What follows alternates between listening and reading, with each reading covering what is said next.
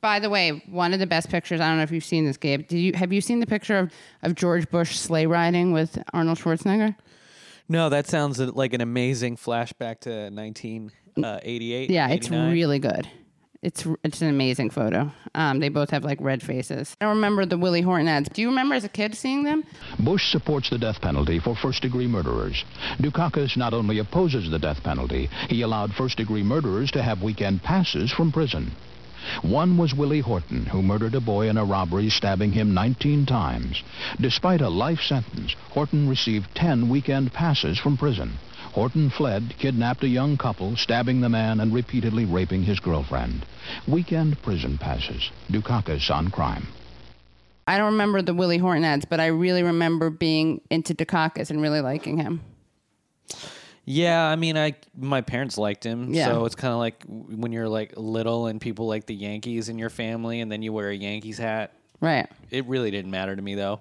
Yeah, you. I mean, really, a class president mattered more than right. a national president or whoever the crossing guard was. Right. Yeah. Whatever that future pig, that guy who yeah. was trying to make me not jaywalk to right. get home. They shaped your life a lot more. Yeah. yeah. That guy's much more influential than right. uh, whoever's running for president right. when you're it's, two or three years old. It's funny you say pig because actually when cops. Right, no, cops, I know, but one of my I always hate I always dislike not that, all of them, but crossing term. guards. Well, the reason I I don't like that term is because I like pigs. But it's funny you say that because my two areas of activism when I was in fourth grade yeah. were um, campaigning for Dukakis. Okay. And um, legalizing, trying to legalize the adoption of Vietnamese potbelly pigs. That's my favorite type of pig. Yeah. So it all comes full circle. And uh, I, I failed in both. But, yeah. you know, you lose, you lose a bunch of times before you win. So I stuck with it. Yeah. My parents, I remember they voted for, they flipped a coin in the primary. Uh-huh. So one would vote for Jesse Jackson, who they liked more, and one Rainbow. Would vote for... Yep, Rainbow Coalition. And one voted for Dukakis. Sure. The, the Jlobiest of non-Jews. Mm-hmm. Honorary Jew. Who knew a Greek could look so Jewish? But, I mean, Greek, you know, they're all yeah, Mediterranean, Mediterranean peoples. Yeah, that's true, yeah. Yeah. And speaking of, you know, it's interesting, speaking of the death penalty, he, of course, famously was said that he was against the death penalty, and then people thought they had a gotcha because it was like, what if it was your wife? What if it was your re- relative? Yeah. Which is like... First of all, there are people who are relatives of people who are killed who are very against the death penalty. Sure. And second of all, I'm not sure if that's the person who should be judging it. What if it, Jesus, what if Mary Magdalene was the, the victim of a crime? Would he then be for pro the death penalty? Yeah. Pro no. crucifying other people? Don't think so. Actually, I know for a fact. Turn turn the other cheek. Yeah, exactly. Yeah. Yeah. So we actually interviewed my mom. No yo mama jokes, please, listeners.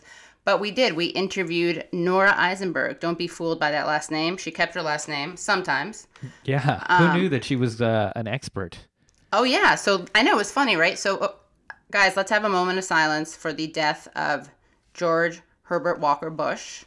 He died uh, very old because, as we all know, only the good die young, and uh, dictators and human rights violators die really old, which is more proof that God doesn't exist.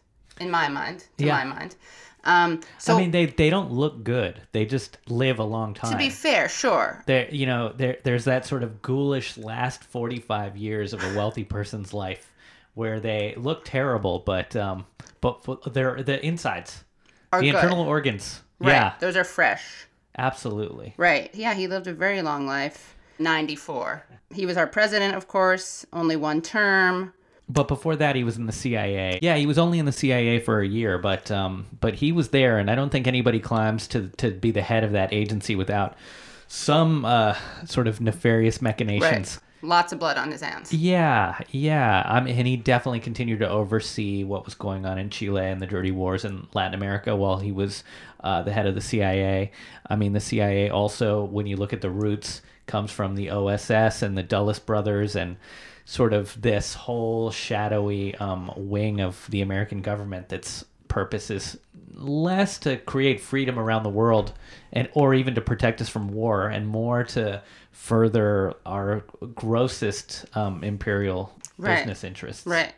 Yeah. Um, so it's good that he lived to ninety-four. That's really fair.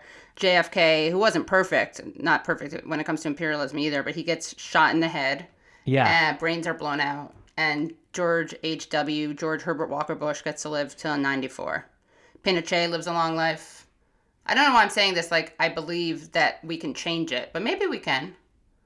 Sure. I well, mean, Rupert Murdoch's still alive. Yeah, you're right. Gotta, we got to take care of that. Yeah. Just kidding. Don't, just kidding. Anyway, so I don't know how old the Koch brothers are. Yeah, they're not that old. But there is a kind, there's been a kind of orgy of whitewashing and an adulation towards George Herbert Walker Bush. To us, he was close to perfect, but not totally perfect. And by the way, he passed these genetic defects along to us. It reminds me of what um, Norman Finkelstein said this about Thomas Friedman's coverage of Mohammed bin Salman, M B S, of uh, Saudi Arabia. He called it a protracted blowjob. He said that on Democracy Now. All it was uh, was a very expensive... You be oh, careful. Was a, no cursing on this. No, it's not cursing, but it was a, a protracted... It was a, a verbal blowjob.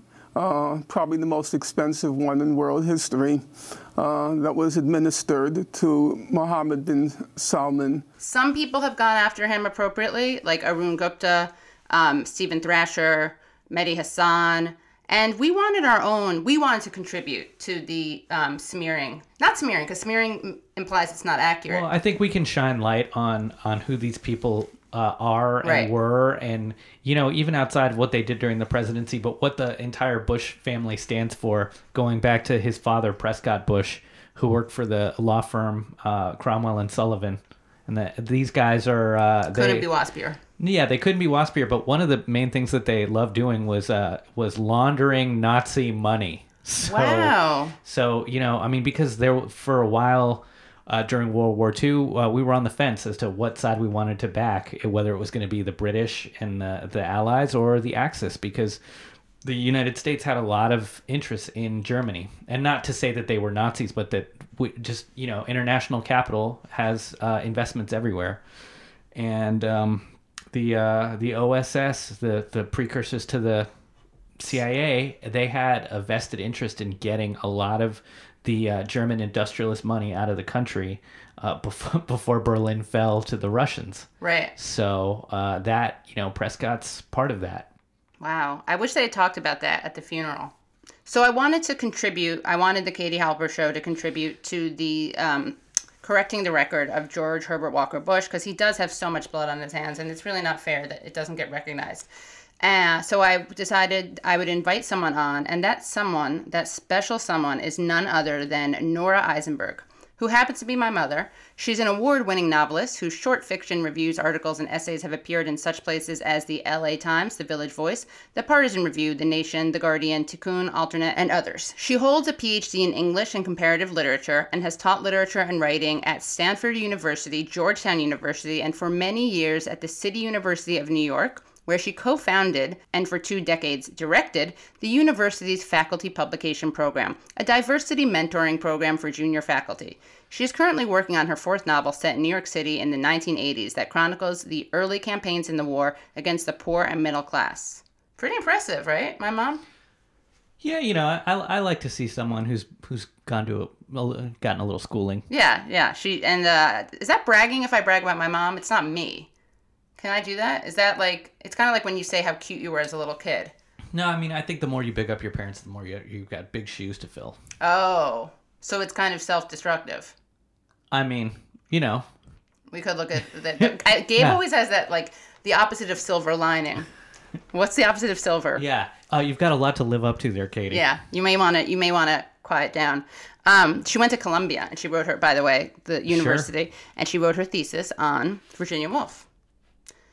Yeah. Yeah, I just wanted to shed some more light on my uh, mom. A Room of One's Own, yeah. Virginia Woolf. Yep, that's true. And she, her books, she has a book called The War at Home, which is fictionalized mem- memoirs about growing up in the Bronx. And she has a book called When You Come Home, which deals with Gulf War syndrome. And she did a lot of research into that. And so uh, we interviewed her. And by the way, keep an eye out for the great, I think it's a very cute rapport between my mom and Gabe. All right. Oh, thanks. I'm blushing.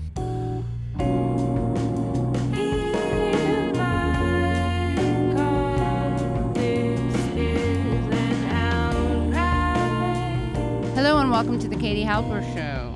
You can find The Katie Halper Show on iTunes, where you can rate and review us. You can find us on SoundCloud. You can find us on Patreon, patreon.com slash The Katie Halper Show. Again, that's patreon.com slash The Katie Halper Show.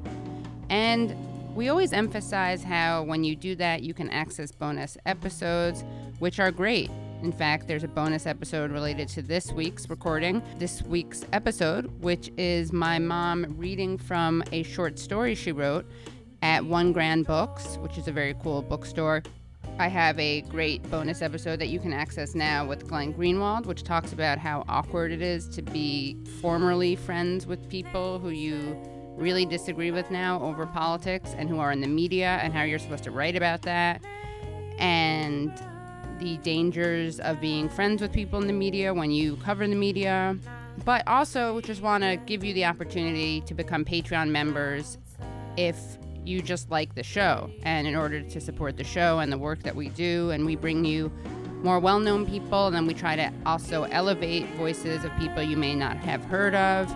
So we don't make any money off of this show except for what we make off of Patreon, which is why we encourage you to donate and support us. And if you care about these alternative voices and you care about, you know, I think we're we're one of the only shows that consistently pushes back on the Bernie bro narrative.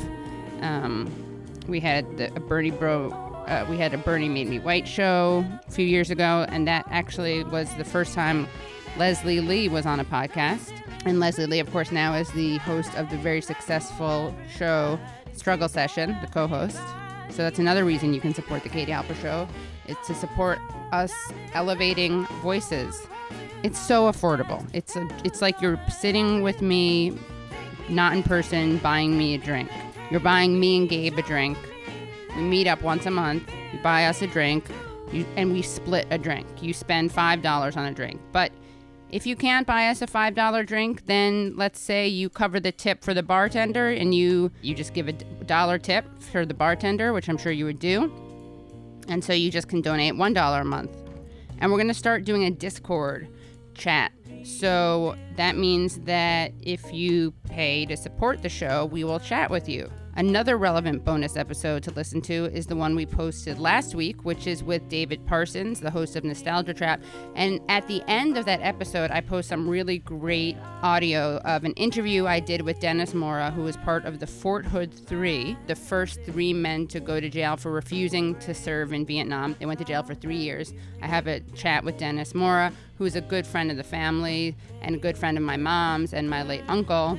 It relates to this because, of course, the Vietnam War, like Gulf War, were bad wars. And as you'll see in the interview, George H W Bush used the Iraq War, the first Iraq War, to allegedly end Vietnam syndrome once and for all. So the Gulf War was supposed to be the war to uh, redeem America's military honor and pride.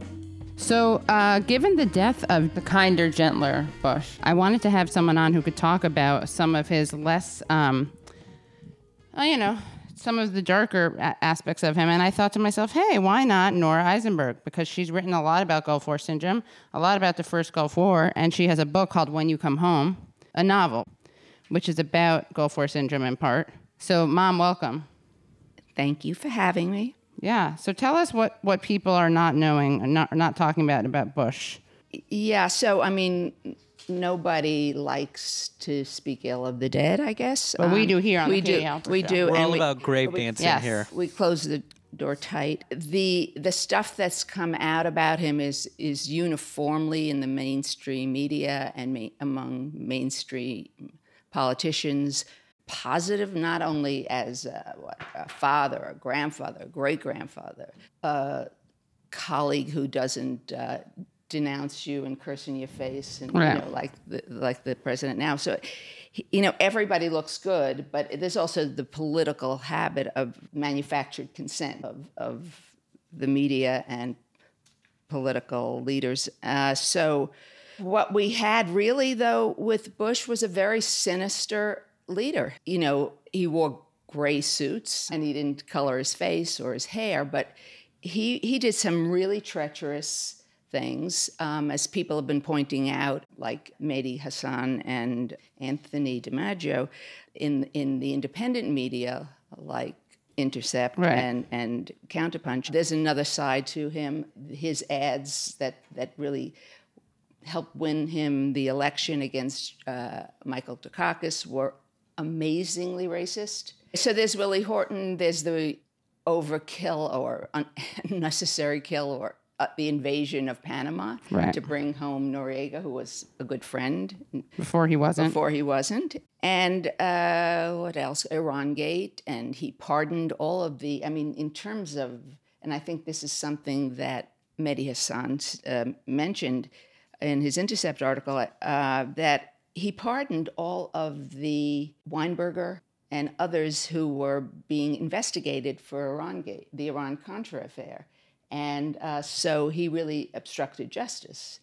But anyway, but I, what I wanted to talk about mostly is his involvement in the ninety-one Gulf War.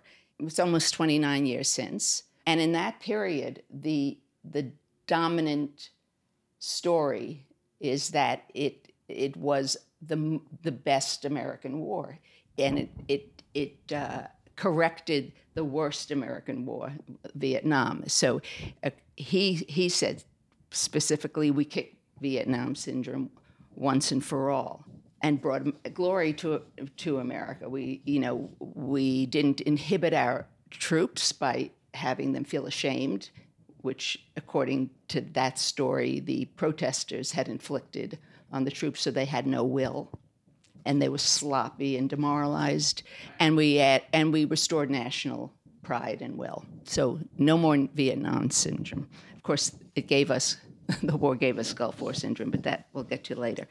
So it's been it's been hailed as as the best war, uh, and since World War Two? No, ever.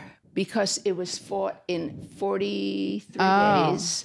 forty-three days, yeah. forty-three days. We lost one hundred forty-eight troops, a third by friendly fire, wow. and we were in and out. And that's the story. It doesn't really go beyond that. Yeah. So, I mean, now with the War of the Sun, Bush forty-three, it's even risen in, in stature. Bush forty-one's war, because we're seeing it as we're being told it's uh, the good Gulf War. Right. Because we lost so many fewer people, killed so many fewer people, right? Yes, right.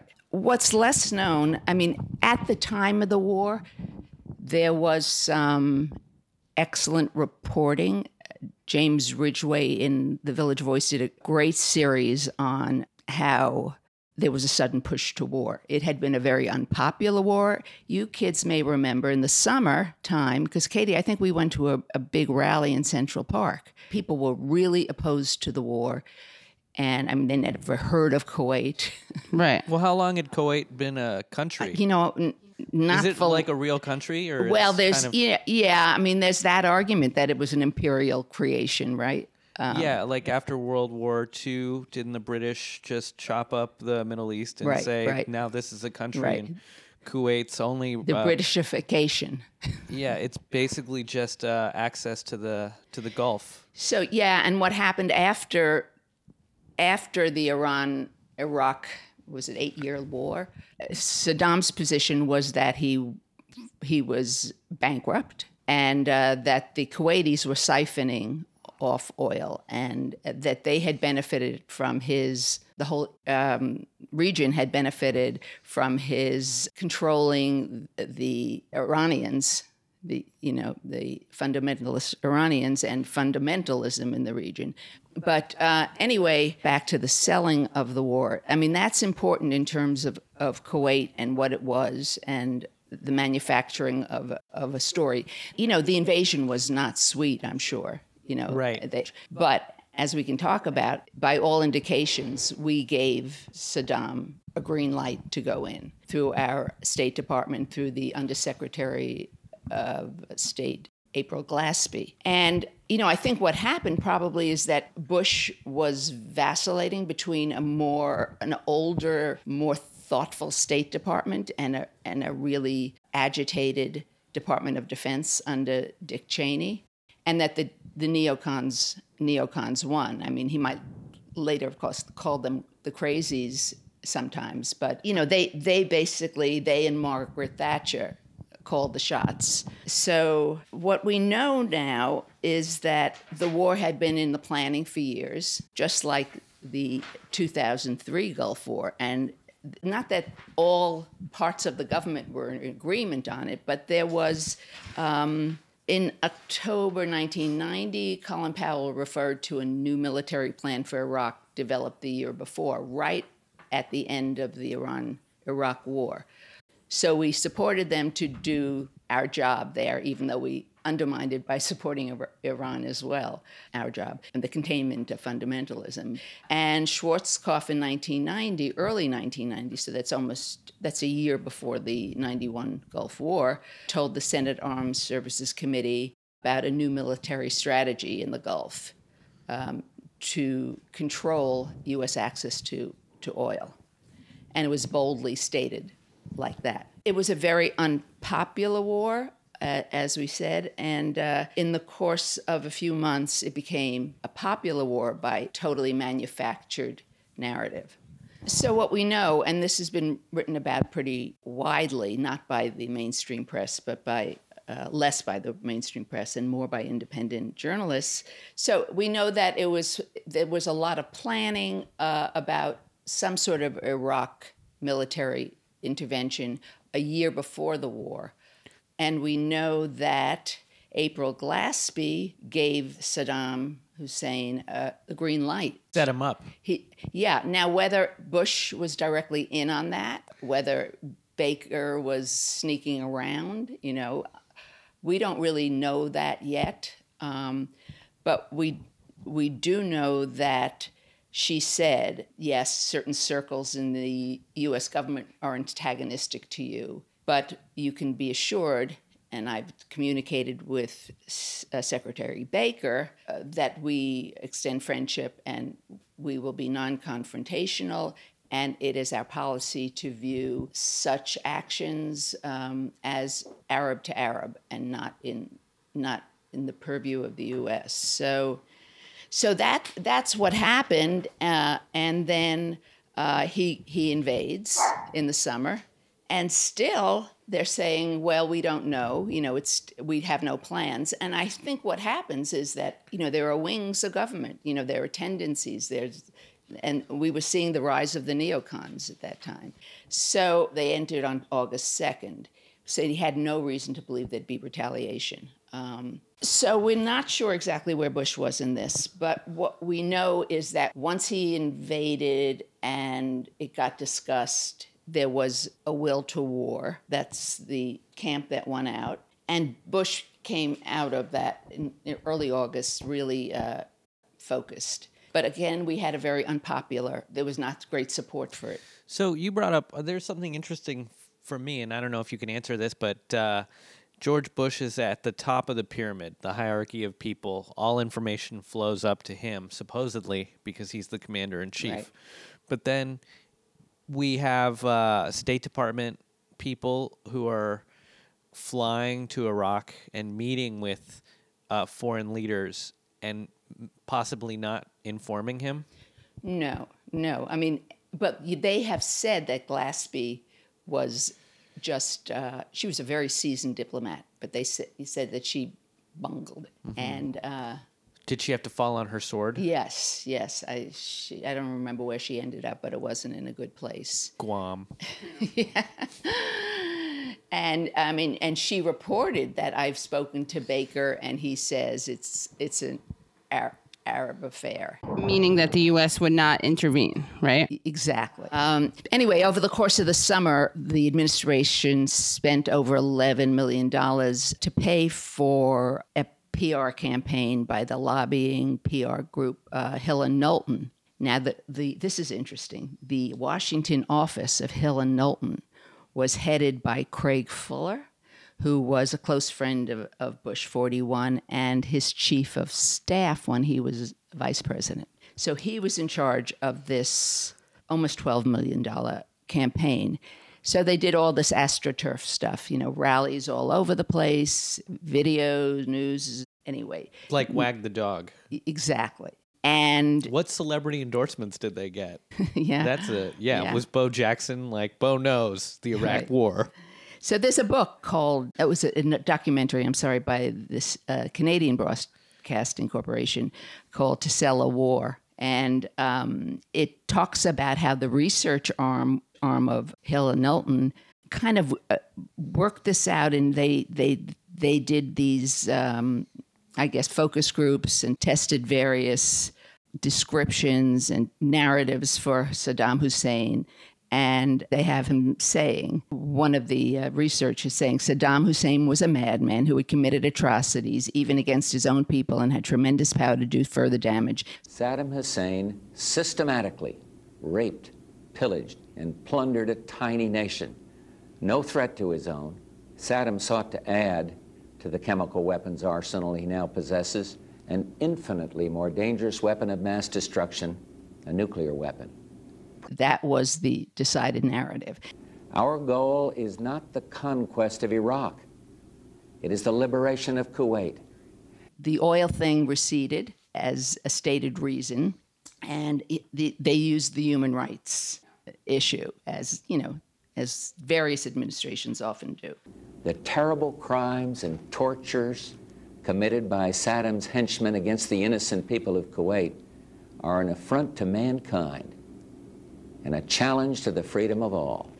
Um, the most, and you probably know about this, the most amazing concoction by this Hill and Knowlton group was um, the creation of a, a bogus committee uh, called the, the House Human Rights Caucus. It had no, it had no legitimate authority, but they wanted it to pass as a congressional committee. It was really a s- simulation.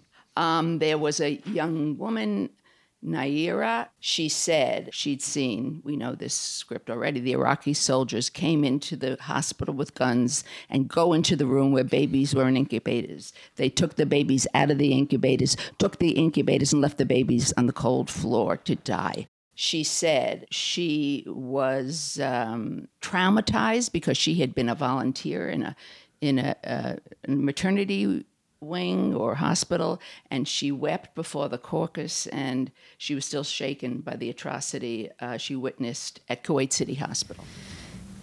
Mister Chairman and members of the committee, my name is Nayira, and I just came out of Kuwait. What I saw happen to the children of Kuwait and to my country has changed my life forever. It has changed the life of all Kuwaitis, young and old. We are children no more. My sister, with my five-day-old nephew, traveled across the desert to safe- safety. There is no milk available for the baby in Kuwait. They barely escaped when their car was stuck in the desert, desert sand, and help came from Saudi Arabia. I stayed behind and wanted to do something for my country. It's the second week after an invasion, I volunteered, volunteered at the Al Adan Hospital with twelve other women who wanted to help as well. I was the youngest volunteer. The other women were from twenty to thirty years old. While I was there, I saw the Iraqi soldiers g- come into the hospital with guns. They took the babies out of the incubators, took the incubators and left the children to die on the cold floor. So we know that she was a Kuwaiti royal. Her father was the ambassador, Kuwaiti ambassador to the U S, and she'd never volunteered at any hospital. This was just a creation of the of the she's P R brown, firm. She's Arab. The right. American population won't yeah. know the difference. Bush repeats this in yeah. you know in in when he's explaining the war. He subjected the people of Kuwait to unspeakable atrocities, and among those maimed and murdered, innocent children. Yeah, killing like, babies always makes people upset. Yeah, and uh, but this also was in World War One. What they were talking about with the Germans when they called them the Huns, like bayoneting little like babies and stuff. Right, like Belgium or wherever right. they first ended up. Right. Yeah. Then to sell the war, there was the satellite images of Iraqis moving towards uh, Saudi Arabia, which, of course, we knew what we needed for for oil. So the Saint Petersburg Times hired independent satellite, and there, nothing showed up. So that's that's another thing. It went on and on, the deceptions that that uh, sold the war to the, to the American people. But it was a complete, it was really a fabrication, the human rights stuff. And they stated that in the resolution that they brought to Congress, by the way, Bush said he would have prosecuted the war even if the resolution hadn't passed. But it was very limited. It was to um, eject the Iraqis from from Kuwait very quickly. And you probably remember this from the, you know, the C N N coverage. That very quickly it became, you know, to destroy Iraq, because there were a lot of civilian targets. The entire infrastructure was was devastated, from water systems, purification systems, bridges, office buildings, highways, roads. Um, and the estimates of civilian death in that war range from twenty-five thousand to one hundred thousand, half of them, of course, children. In immediate casualties, the casualties in after the war. These were like civilian casualties? Yes, yes. So uh, even if Saddam had been uh, killing his own people or killing other people, uh, these th- this was a massive collateral damage. Yeah, to yeah. depose him, to right. not even depose him. Right. But just...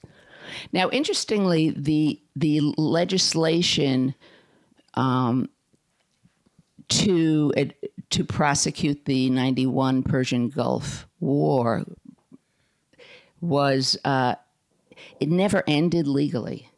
And people in the State Department since then have used it strategically to uh, justify legally the approval to bomb or, or continue the aggression in the area. Oh, yeah. So, yeah. It's kind of like how we never ended the war with North Korea. Yeah. Yes, exactly. And this is really, it's not ended. It's, it's probably the longest American war. Yeah. Yeah.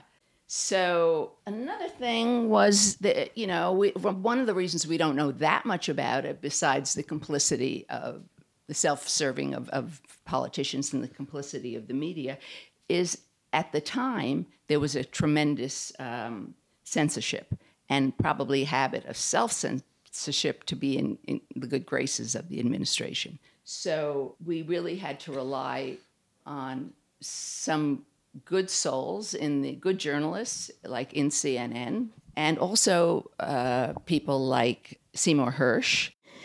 Another thing that we don't know about is that the creation of al-Qaeda in the region, Osama bin Laden's al-Qaeda, can really be linked to the Gulf War, because what we did was bring our troops into the country that had the most holy of Islamic sites. I mean, it was Mecca. So, so we were stationing our troops we stationed, in Saudi Arabia. Oh, I'm sorry. Yeah, I thought I said it. Yeah, we were stationing our troops. We used that satellite as a, as a reason, but really we went in and we established we established bases in Saudi Arabia that were there for decades. So, in reaction to that, I mean, even in the beginning, the Saudis were reluctant to let us in because because of the the holy sites. But um, once they let us in, then Osama bin Laden, who was you know a you know a hero and from one of the elite families, uh, hero of the Afghanistan war. And one of the elite families, uh, he he left the country, exiled, and and declared jihad on the U S. It's really hardly been looked at, that it was a very specific fatwa, jihad. We we do hear often, it was the duty of every Muslim to kill the Americans and their allies, civilians and military. That's that's been quoted widely. But the second part of the sentence we don't hear mm.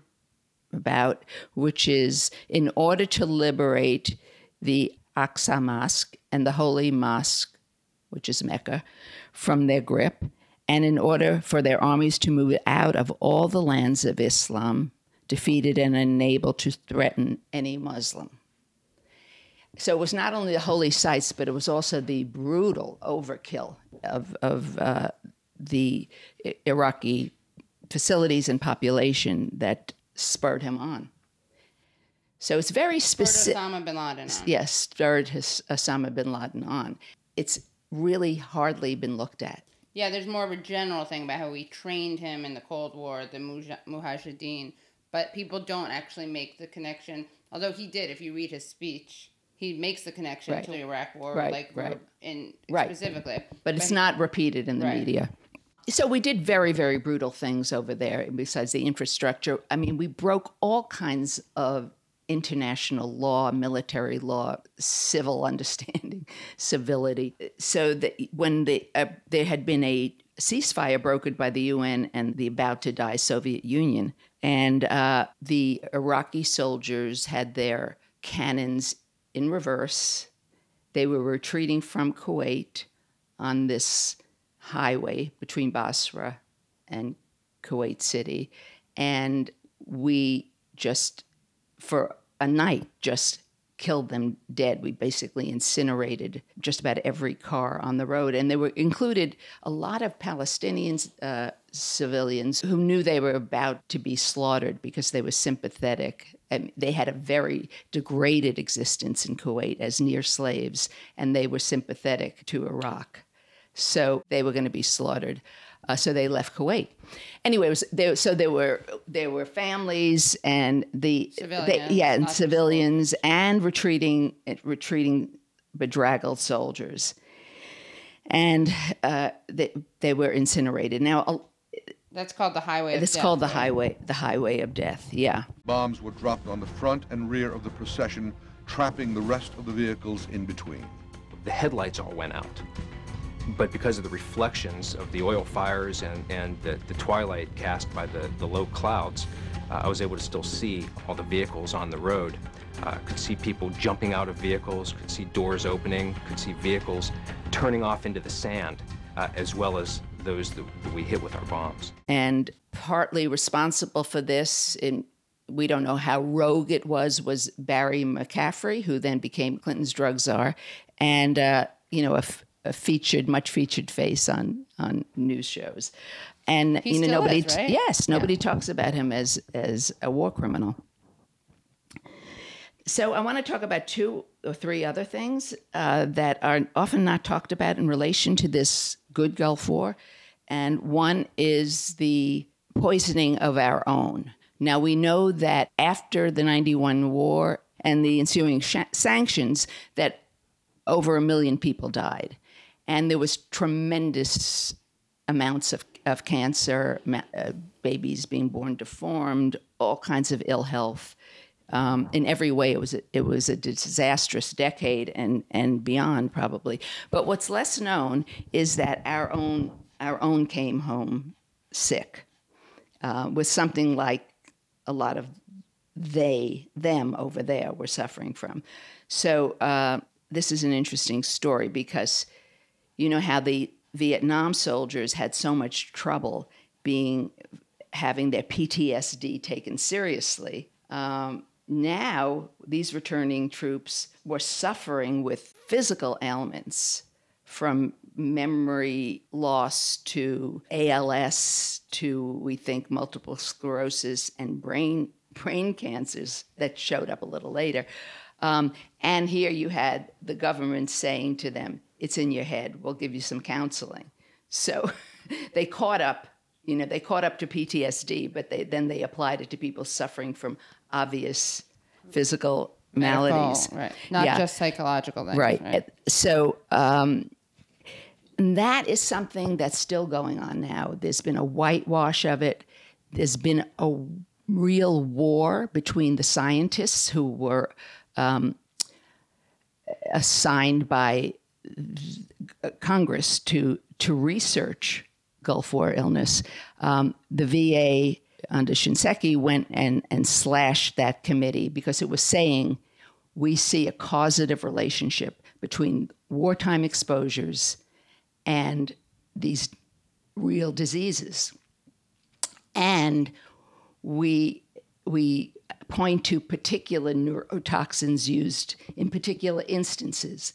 One was the P B medication, which is was used for myasthenia gravis, um, but it was done like twenty-fold or ten-fold and had never been used that before. So these soldiers became sick almost instantly, many of them. They were court-martialed if they didn't take it. This was to uh, protect them from nerve gas exposure. So I have a friend who, uh, Tom Sullivan, who was a sergeant in the military. He was in the Marines, and he had to take this... Uh, he was inoculated with vaccines for whatever they were right. con- contracting out there.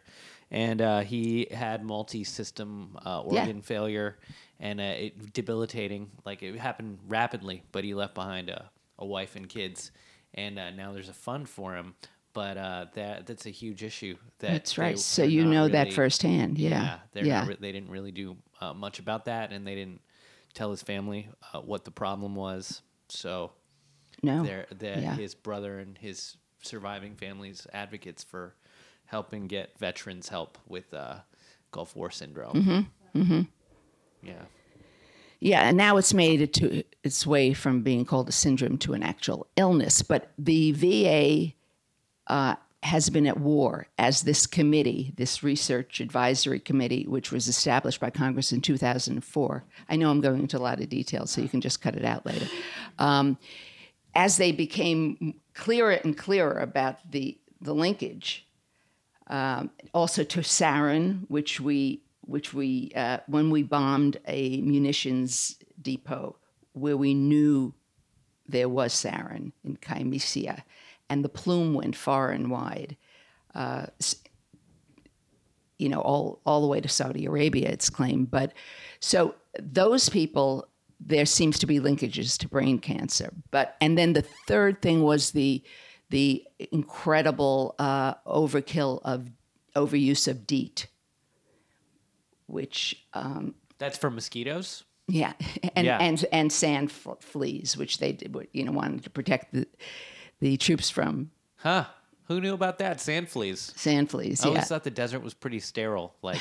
You weren't really going to contract well, bed bugs. Well, anyway, I mean, again, it's probably the same friends in the petroleum and, and, and you know, pharmaceutical industry that are, se- you know, selling the same products. That's great. I'm sure the soldiers would prefer to have brain cancer than sand fleas and mosquitoes. Yeah, yeah right. Because those bites are really annoying. Right. So anyway, this is something that's a real p- horrible situation for the veterans. They've been knocked around for almost three decades now. The V A has demolished this... Uh, prestigious committee it put together because it came out with some very, very clear findings and recommendations. Um, and so now it has a new form, but it's it's sort of mushing everything that was said before and found before. One other thing, or two other things I want to talk about are the mass murders or vile murders, really notorious murders that occurred after the Gulf War by Gulf War veterans. You know, John Muhammad, the Beltway sniper. Yeah, when he was out there operating uh, in the Beltway, my sister was in soccer practice at a school in uh, Maryland, and uh, they had to they had to cancel a lot of the uh, practices. It was a big deal, especially for you know parents picking up their kids at like around three o'clock in that area. It was it right, was caused right, massive right, right, terror. Right. Yeah, well, he ended up murdering ten people and injuring a bunch of others. He had this kid at his side. Malvo. Malvo, John Malvo. Yeah. And Malvo, I mean, he had kidnapped him, and it's strange that that was never taken into account. Very Patty Hearst, but yes. uh, you don't. But a white woman but, uh, who's wealthy yeah. can uh, can claim brainwashing. Yeah, and a black kid is is, is is is on his own. Yeah. But the thing about John Muhammad is that he. Uh, by all accounts, went to went to Iraq, a really nice guy, and came back insane. His wife uh, wrote a book for Simon and Schuster, I think. Her name is Muriel or something. Uh, and Mildred. Mildred Muhammad wrote a book called uh, Scared Silent uh, about about what happened to him when he came back from the war. And he, the, the sniper stuff was all somehow involved with threatening her too. Right. Yeah. That, the he was going to see. The theory is that she was going to see. He could he could cover up murdering her. Yeah. If he had created yeah. a spectacle where people thought it was terrorism. That's right. That's right. Yeah. And so she was going to be his final victim. Yes. In that's that, right. In that that's string. Right. Yeah. I, lo- I love true crime. Can't get enough. His mental illness never came up in the trial. Uh, and this is so sad. Till the end, he maintained his innocence, uh, claiming at the time that at the time of the killing spree, he was in Germany for dental work. Yeah. He was he had become schizophrenic. I travel when I want surgery too, though. You know, yeah, so I right. get it. Right. He's just a single payer advocate. Yeah, right. His his lawyers uh, did not mention that he had been diagnosed with schizophrenia, that there were brain scans documenting profound malformations consistent with psychotic disease.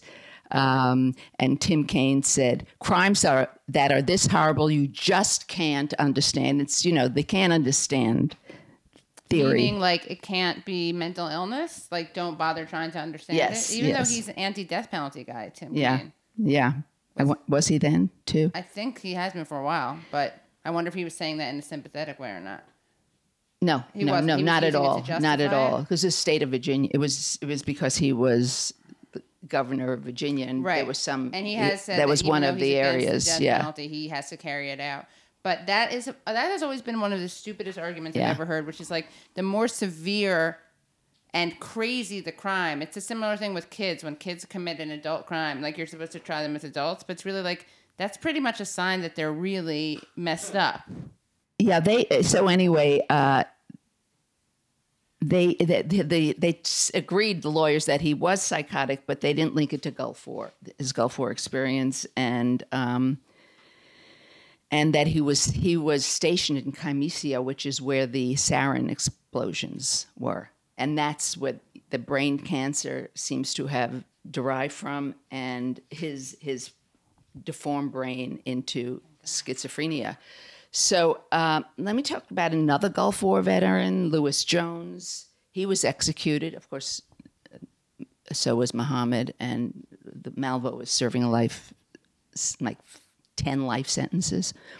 Also um, Timothy McVeigh, wasn't it? Yeah, I want to talk about Timothy McVeigh. But this is another situation where somebody just killed, a nice guy just killed, I, th- I think, another an, a young female soldier and uh, raped and murdered her. And scans showed immense brain damage, and um, uh, and again he was he was executed. He was also in Khamisiyah, where the sarin was. And um, I I also want to talk about Timothy McVeigh. You know, you're not allowed to talk to him because some crimes are so heinous that they they can't be spoken of, and it, you know, as, as if they were done by humans when we know. These aren't humans. But McVeigh, uh, I don't know. There are no scans of his brain. But again, by all accounts, he he went to war idealistic. He didn't like the, the uh, big bullies trying to scare little Kuwait. Um, and then when he was there, his he he was shocked by what he saw. He said that he saw the highway of death. He saw the highway of death. And where we corralled and massacred in one night, February twenty-sixth, nineteen ninety-one. And uh, in his famous sixty-minute interview with uh, Ed Bradley, he said that changed him. He found himself thinking, I'm in this person's country. What right did I have to come over to his country and kill him? How did he ever transgress against me? He went... overthinking with with uh, Bradley. Not only is Saddam evil, all Iraqis evil. That's what he thought. But quickly, it was an entirely different ball game. Face to face, you realize they're just people like you. He told Bradley the government modeled brutal violence. In a nineteen ninety-eight prison essay, he objected to the United States' continuing campaign against Iraq. It was the U S that had set the standard, he said, for stockpile and use of weapons of mass destruction.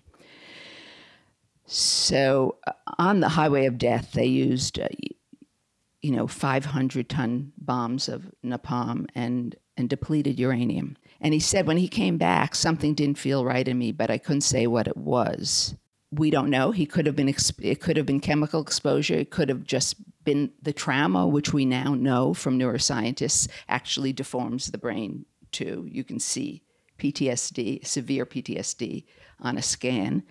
So what I want to say, too, is that so that we have to look at this, these, the violence after. We have to look at the sickness after. We have to look at the the uh, sickness over there, the degradation of a whole country and soon region, and um, and the relation of Bush forty-one's war and and the wars that that followed. Um, and as I said, legally, it laid the foundation. In terms of the o- overkill, it it set the standard, to quote Timothy McVeigh.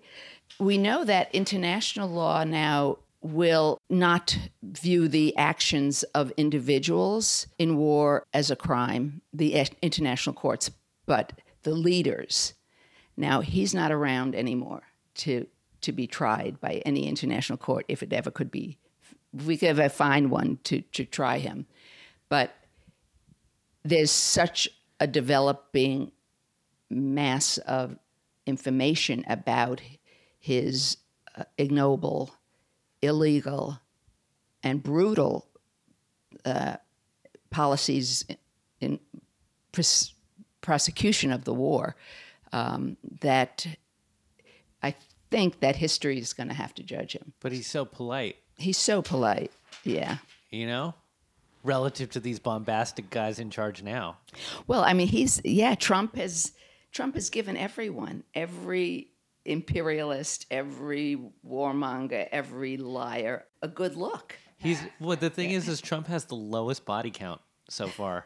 No, that's a, that's a really good point. So far, yeah. I'm not a fan. I mean, no, no, no, but, no, not. How could you be? Also, um, Trump, it's ironically, you know, on this John Schwartz interview that I did, I played Trump discussing Bush, and he actually called Bush a liar. When this is when he was running. And he said, the, the guy interviewing was like, well, a liar? Don't you want to just say, don't you mean he was just like mistaken? He goes, well, you know, I mean, if he could have gone wrong, but if you're lying because you want to settle a score because of your dad... Like, he brought up the George Bush one thing and how that influenced George Bush two in the Iraq War. Yeah, that's, yeah, I, that's one theory, yeah. You know, do you think that that I, had anything to do with it? I don't or know. What do you think motivated?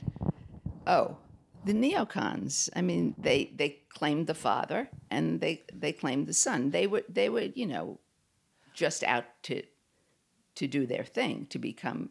I'm shedding some tears that they're war criminals that we ha- don't have the opportunity to prosecute. But you brought up the neocons. We've still got uh, Wolfowitz. Yeah. We've got Pearl. Bremer. We've got uh, who else? Pearl. Pearl sure, Pearl? Let's throw a yeah. Perlman in there. Let's throw in a Pearl, Yitzhak Perlman or whatever. But and then there's Cheney, um, Paul Bremer, as you said. Who else is there? Anyway, a lot of bad guys are still... bumping around, yeah, yeah, and then right. So, what about Henry Kissinger? He's like, is he? He's is he considered a neocon? He's realpolitik, but he's another guy who gets praise. Yeah, well, we could do it. You could do another whole show on yeah. him.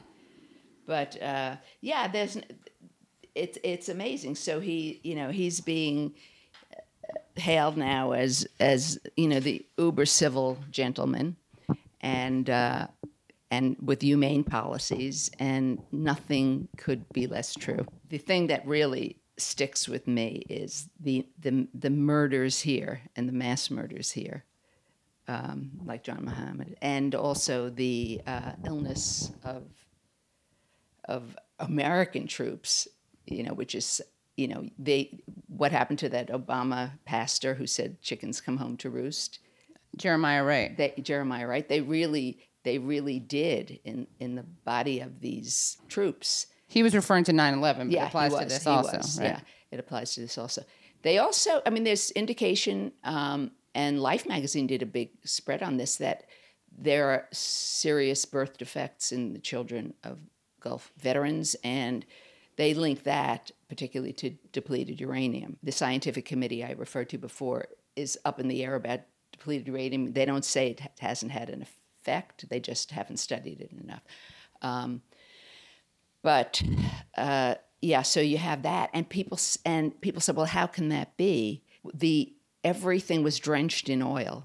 They brought home their uniforms, their blankets, whatever, and and um, and it seeped into it, the thought is into their bodies and into their semen. A lot of the wives said they had this this burning semen. And a number of children, it's been said, a higher number of birth defects among Gulf War vets. And but the the way the the way this war, I mean, I don't you don't know where to begin faulting it, but the way this war ushered in Al- Al-Qaeda is astonishing and and so underappreciated. Uh, so much for the, the gentle Bush, the kindler, the kinder, gentler Bush. You know, the Iraq War. The, in in those forty-three days, there was more firepower unleashed than in the history of wars altogether. It became the show, the show-off ground for the new American empire. The The Soviet Union was breathing its last breaths, and and um, and this was the New World Order, as as Bush called it, and that meant that we we were in charge. We were unfettered by the communist world, unchallenged, and uh, and so th- we were showing what we could do a- as the big the big cheese on the globe. And so we showed off every new new piece of of equipment and uh, every new kind of bomb and depleted uranium and on and on and on. Um, One thing that's interesting about the Cold War ending, I remember in middle school, uh, there uh, my sixth grade teacher, he was pretty ahead of the curve, but he, he said, well, now that uh, that's over and the enemy is no longer the Russians, it's going to be the Arabs. And uh, he wasn't saying this in a way where he's like, hooray, but he, he was like, well, like, and we're, our minds, we're trying to wrap our minds around just like world politics as sixth graders. But he's like, that's where the next, that's the next frontier, which was basically like the neocon platform right. for right. what to right. do with the new world order. Right. We need right. new enemies. Right. You know? And just as they were planning this, as the Soviet Union was unraveling with our help, I'm sure, Um, they planned the two oh three invasion and occupation based on, you know, years of thinking. What was it called? The new uh, plan for the new American century yeah. or something. Uh, so it was it was all in the works before, right. and they needed they needed the excuse, and they. Uh, which in both cases was pretty bogus. Well, also, in terms of what you guys were saying about the Cold War, I remember hearing Tariq Ali saying that, like, the end of the Cold War, the end of the Soviet Union was so bad because it gave the anti-Americanism the only real, like, avenue for that was fundamentalism, like Islamic fundamentalism, which is a much less rational partner to negotiate with than the Soviet Union was. Right. Um... Which people may think is unwoke, but it's totally true, and it's fundamentalism. Yeah, yeah, I know, I know. I mean, what if what if we hadn't been? What if we didn't see it just as the evil empire, but we saw it as a country? Everything went went crazy in, in the world. The whole balance of power, just as it has with Iraq falling. These people were holding a lot down. Right. Saddam was was really hold, doing a lot to.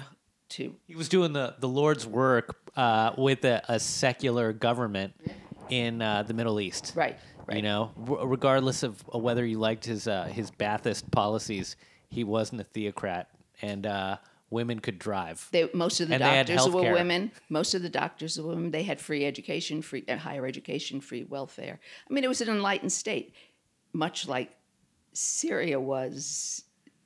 In that, I mean, it was in li- in terms of education and public services. Well, I mean, they thing, were not, neither was you know, but was benign, right? But they weren't fundamentalists. They weren't and fundamentalists, they weren't and they were they were the most secular and evolved, right? Arab countries. Um, also, uh, another thing that Trump said in that same interview where he was talking about de- uh, Bush being a liar. Another thing he said was, um, "Look, Saddam Hussein's a really bad guy, but uh, there was no terrorism then." Now, uh, you, going to Iraq, all the terrorists are going to Iraq. It's like the Harvard of terrorism, which is true. Right. Um, Okay, yeah, so. And so he, I mean, we don't, no one likes to say this, but he did provide a lot of stability. Speaking of core exercises and crunches, he did uh, stabilize the, the region a lot. So, uh, all right. Yeah. Well, um, we this was great, Mom. This was great, Nora Eisenberg. Thank you so much for this. Great being with you guys. Yeah, uh, I learned a lot. Oh, yeah. I love the uh, refresher course on the Iraq War. I think this is more informative than what Ken Burns' documentary is going to be about the subject. Yeah, I know. It's it's funny. You you and my mom know a lot about the same. You, you were both really interested in the subject. Can't get enough. Yeah. Yeah. yeah. I love true crime. True crime, and I yeah. like uh, war. Yeah. So put those two things together and you get war crime. Right. True war crime. Yeah. That, we should do a series on that. That's that's that, my yeah. lane. Um, all right, cool. So, Gabe, uh, what's going on with you? Anything that you want to t- tell people about, listeners about? Uh, you can always find me on my other podcast, Eat, Pray, Judge. So download that and sub- subscribe to it as well. It's a film podcast, and it's uh, not quite as heavy as this. And uh, you can find me every Wednesday at Funhouse Comedy. The show is at ten p.m. It's always free, and it's live stand-up. Awesome. Um, thanks so much for listening to the Katie Halper Show. And you can uh, find me on Twitter at Katie Halps. That's letter K, letter T, H E A L P S. And uh, you can find the Katie Halper Show on Facebook. You can use the hashtag K T Halp Show. That's letter K, letter T, H A L P S H O W. And uh, yeah, great. All right, peace. Peace in the Middle East.